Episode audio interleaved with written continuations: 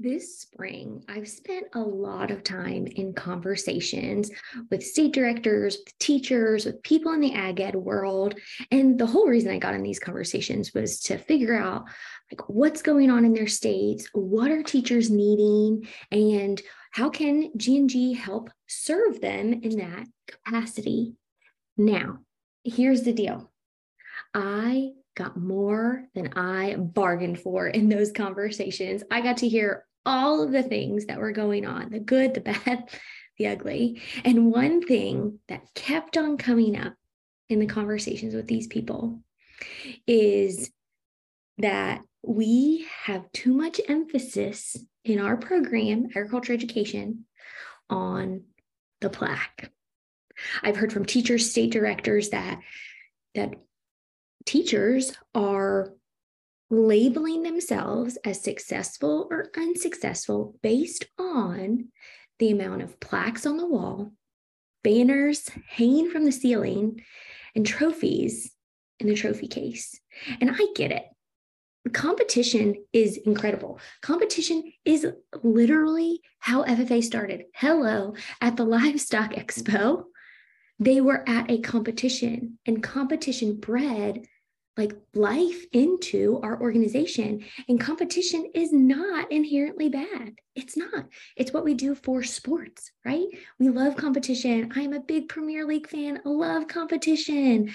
College football, all the things. High school sports is a great avenue for students to learn teamwork, personal development, uh, responsibility, endurance, perseverance. And that's incredible.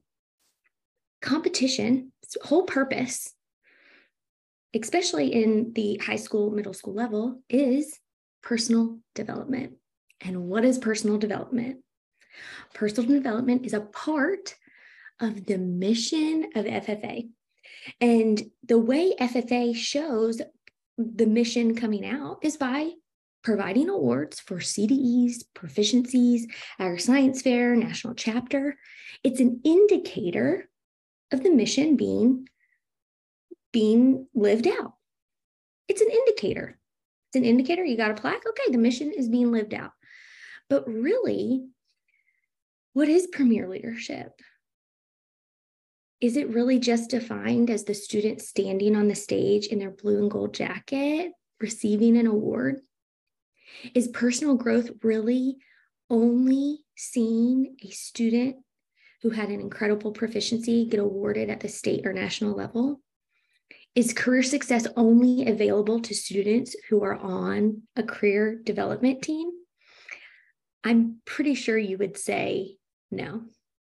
I'm pretty sure you would be like, no, that's irrational. There are only so many awards, but there are so many FFA members. And all those FFA members who aren't getting awards are still living out the mission. What truly is the mission, an indicator of the mission, is your students as walking billboards for the mission of agriculture education. Those students are the indicator. You know, celebrations, awards, all that kind of stuff is something worthy to be celebrated because that's how the mission plays out. That it's just the way it is. That is how the mission plays out. And it is beautiful. It is exciting. It is fun. Competition is fun. The beginning question of teachers coming to us, coming to watch parties, coming to virtual coffee in the past and saying, how do I live up to the standard of being a winning chapter, of being a successful chapter, and we can't win a dang CDE? Well,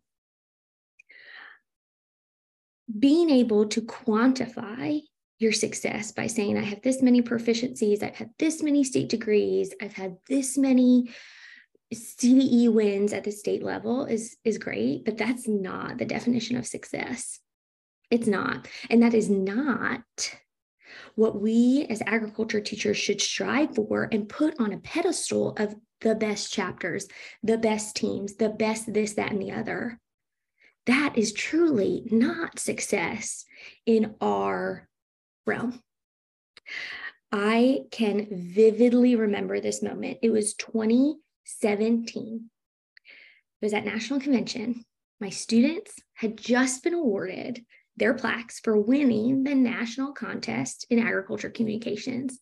We got backstage, all excited, and one of my students, Haley, turned to me and she said, Is that it? All of that work, all of that time, year, a whole year of preparing, that's it? That's all we get out of all of that time? And I looked at her and I said, You know what? That is it. No one is going to appreciate this moment more than you four. And no one's ever going to know what it took to get here. But what I, you better believe, Haley, is that you are a different person today than when you started on this team. You are a different person today than when you first started on this team. And I want you, I think about those kids a lot. They've either just graduated college or um, this year or they did last year. And they are the most beautiful encouragers of their friends. They are leaders in the communities that they care deeply about. And they're moving on to grad school and, and their careers and just pursuing so much growth.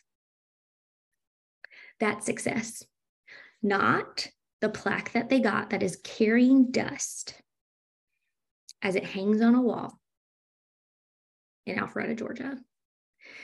It is not that. It is what they gained. Success is measured by what the students get out of the experiences you give them. It's not the trophies, it's not the medals, it's not the banners. And I can bet, guarantee that students who did a competition with me, who got last place, second to last place, never made it to state, only did the competition once, they are still prepared for life. They still grew, just like the kids who won a national competition.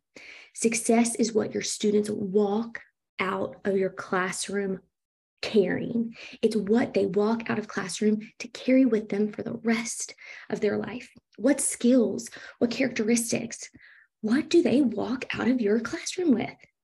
when they have their cap and gown on at graduation, when they're taking their pictures, they're carrying their flowers, they're excited around their family.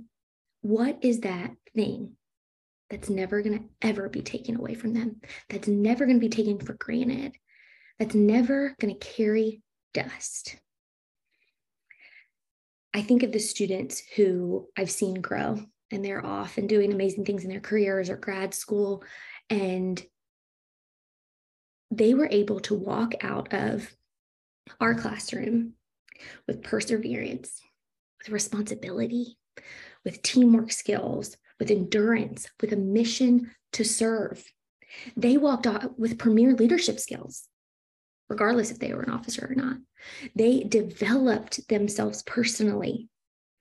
And they walk out knowing that career success is just on the horizon for them if they continue to focus on themselves and putting growth first. That's success. What you give your students in doing a competition like Agri Science Fair, like CDEs, or even developing their SAEs is showing them that their growth is important, that their growth is vital, that their growth is their growth is how they're going to move forward in their life and te- like ag teachers, that's success. That is your definition of success. There is no need, there is no reason, there is no, you cannot justify to me that the teacher who has more plaques on the wall, more banners on the ceiling, more trophies in the trophy cases, more medals around their students' necks It's a better teacher than you, who might not have any, who might have two or three. There is no reason. You cannot justify that. Being a successful ag teacher takes this one thing. If you're going to write one thing down, this is what I want you to write down. This is the one way that you can guarantee that your FFA chapter is a success. Your FFA chapter, your program must focus on what the students in your seats right now need and want. And this is not something that stays the same year after year. If you're a five year teacher, a 10 year teacher, 20 year teacher, even a second year teacher, you are not teaching the same that you did the first day you walked into your classroom. And that's a good thing because education changes, students change, the world changes, and we need to change along with that. And that is how we know what our students need and what our students want.